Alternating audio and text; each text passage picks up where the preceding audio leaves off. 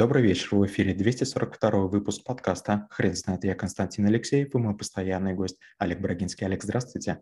Константин, добрый вечер. Хрен знает, кто такой собственник, но мы попробуем разобраться. Олег, расскажите, чем собственник отличается от акционера? Акционер – это человек, который владеет какой-то долей. И, знаете, очень часто бывает такое, что младший акционер, младший партнер, который владеет долей пять процентов или десять процентов, если какая-то сложность у компании есть, он думает, от чего я буду надрываться за эти пять процентов или за десять процентов. И начинает как-то на тормозах все спускать. Вот собственник такого себе позволить не может. Дело в том, что собственник – это человек, который каждый день наблюдает, как вершает его собственность. Если это дом, если это офис. Почти все сотрудники ходят, и им кажется, все обычно. А вот собственник, он наблюдает, ага, там трещинка, ага, там паутинка, а там краска отклеилась. То есть собственник – это человек, который очень трепетно относится к тому, чем он обладает. И с одной стороны, он стремится заработать денег, безусловно, цель большинства предпринимателей. А с другой стороны, он несет невероятную нервную нагрузку, то есть то, что другим, в общем-то, вообще не больно. Ему это прям ножом по сердцу. Олег, хотел бы рассмотреть этот вопрос с другой стороны. Ведь собственник, кроме того, что он хочет заработать денег, он, его движет и другие мотивы. Как мне кажется, если руководствоваться только заработком, то не всегда это приведет к успеху. Так мой вопрос заключается в том, собственник – это черта характера? Хороший вопрос. Есть много наемников, которые относятся к чужому как к своему. И это, да, скорее черта характера. И наоборот, есть собственники, которые говорят, да, ради бога, я вот сделал на короткий срок и все. Мне кажется, что собственники вот почему отличаются. Например, у меня есть несколько знакомых, которые в Москве занимаются мусорным бизнесом. Это просто невероятно прибыльная история. Я даже не мог, не мог себе представить, как это работает и как, как это потрясающе позволяет богатеть. И, если честно, я понимаю, почему они не хвастаются тем, что они гигантскими компаниями владеют. Там оказываются тысячи автомобилей, там оказываются десятки тысяч контейнеров, там оказываются полигоны какой-то ненормальной гигантской площади. Но этим трудно гордиться. А другое дело вот магазинчик цветов. Там двадцать метров квадратных, но, допустим, там вы продаете какие-то очень красивые цветы. То есть есть бизнес красивый и некрасивый. Вот собственник – это человек, который имеет меру. Трудно, допустим, заниматься, не знаю, там ремонтом лад калин в каком-то шикарном каком-то месте. Скорее всего, это будет ну, такая, в общем, такая простенькая ферма. Трудно, конечно, считать производство, не знаю, там, какого-то вида мяса, куриного или, эм, не знаю, овечек красивым бизнесом. Все-таки там сильный запах мочи и навоза, и чего угодно. Но, с другой стороны, как, как говорят, профессии разные нужны, и бизнесы разные нужны. Олег, расскажите, пожалуйста, про путь... допустим, менеджера к собственнику, ведь э, нужно же э, пройти определенные шаги для того, чтобы стать эффективным собственником.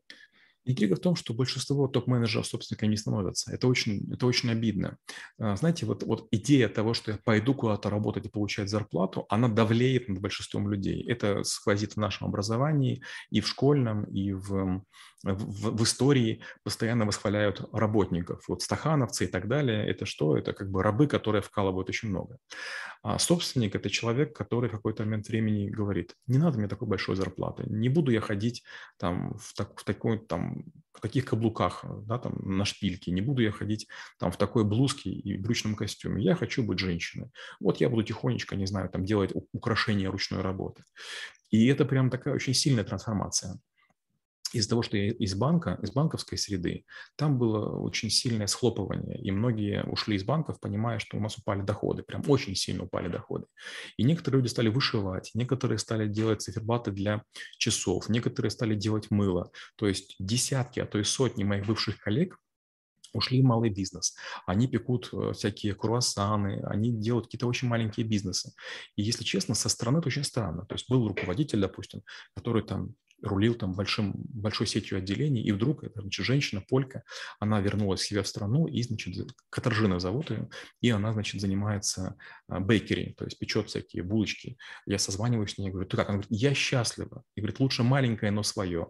Я говорю, Катаржина, вот это я тебе, помнишь, говорил, что лучше свое, потому что ты можешь на него влиять. А если ты топ-менеджер, то тебе в голову многие вещи не приходят. То есть беда в том, что топ-менеджер или обычный менеджер, он незаботлив. То есть он, получается, он поставил в некие рамки, и он выживает. То есть, честно говоря, он находится в офисном плену. Он как в концлагере. Да, условия, может быть, неплохие, но свободы очень мало. Интрига в том, что свобода возникает, когда ты ее берешь, когда ты говоришь, а я хочу, а я могу, а я буду. Олег, скажите, пожалуйста, собственник э, постоянно работает с проблемами. Кажется, это двадцать четыре на семь работа. Э, есть ли способы, как абстрагироваться от этого, эмоци... этого эмоционального фона? Нет, это невозможно. Вот сейчас у меня есть два человека, Данил и Коля, которые помогают мне в клинике, и я вот сейчас из них пытаюсь вырастить собственников. И каждое, каждое утро у нас начинается с того, что есть какие-то новости. Где-то потекли кондиционеры, где-то там села батарейка. То есть каждый день проходит что-то.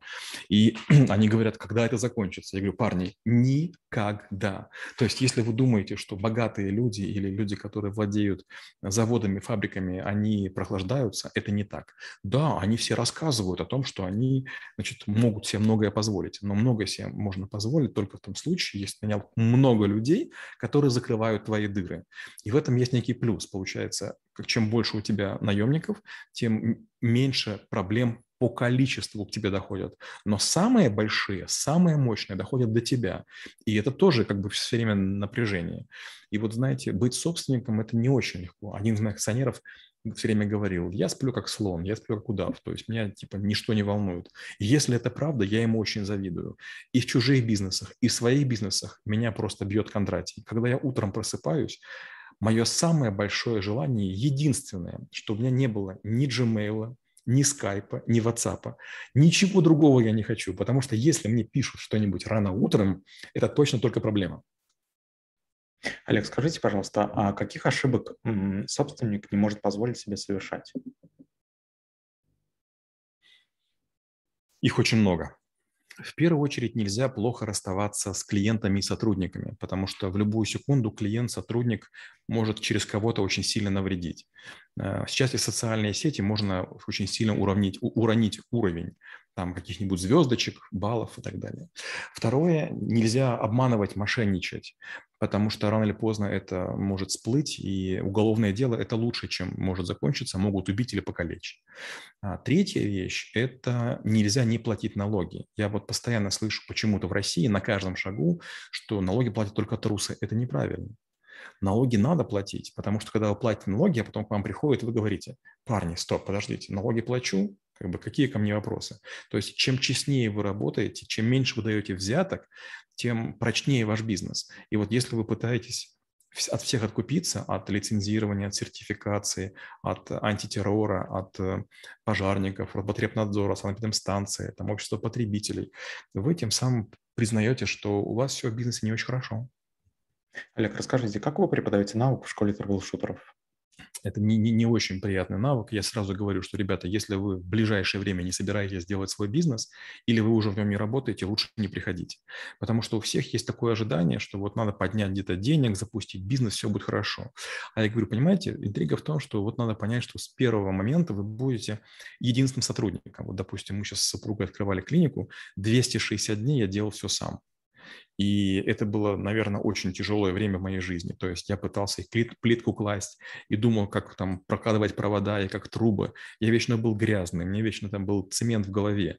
двести шестьдесят дней я запускал бизнес. И когда я примерно понял, что там уже пора других людей при... запускать, они пришли все чистенько, аккуратненько. То есть уже было все помыто, пропылесошено многократно. И они такие, о, да, здесь можно работать. Вот собственник, к сожалению, он начинает с того, что он втыкает лопату и смотрит, а тут-то камни. И он начинает, называется from the scratch, да, с первой царапинки. Он начинает, значит, лук возделывать, там, там, лес жжет, ему там забивает нос там пепел, над ним все смеются. И вот очень тяжело это. То есть момент запуска – это очень сложно. Это первая часть лекции. И второе занятие мы начинаем с того, что вы думаете, что если вы запустили все хорошо, мой знакомый недалеко от меня на Стом кольце запустил пекарню. Буквально недавно мужчина Он раньше работал в лизинговой компании, открыл офис, вроде бы маленький, прям метров, наверное, двенадцать офис. Он, значит, там, пытается эти пирожки печь, один делает все. Он ко мне приходит и говорит: Олег, ты все рассказывал мне, но я не мог себе представить, что мне будет так сложно и пирожки печь, и продавать. Я, говорит, обожаю печь пирожки. пирожки. Ну, там что-то другое печет, не пирожки, какие-то там, какие-то такие бублики, бренцели. Вот, говорит, ну, я ненавижу продавать. Я ненавижу продавать, мне очень больно смотреть, как люди пытаются потрогать и не покупают. Я говорю, видишь, а вариантов нет, у тебя прибыли не будет месяца четыре.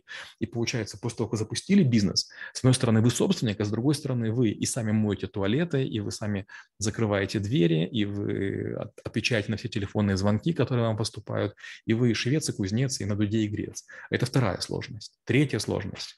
Вы нанимаете людей, и вдруг люди начинают опаздывать, просыпать, приходить а, с перегаром, а, курят перед тем, как зайти в ваш, ваш офис, они срываются, они наглеют, они врут, они воруют.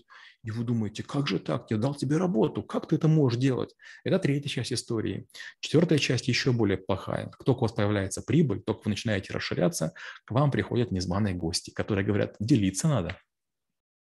Надеюсь, мы у наших зрителей не отбили желание заниматься бизнесом. Олег, спасибо. Теперь на вопрос, что такое собственник, будет трудно ответить. Хрен знает.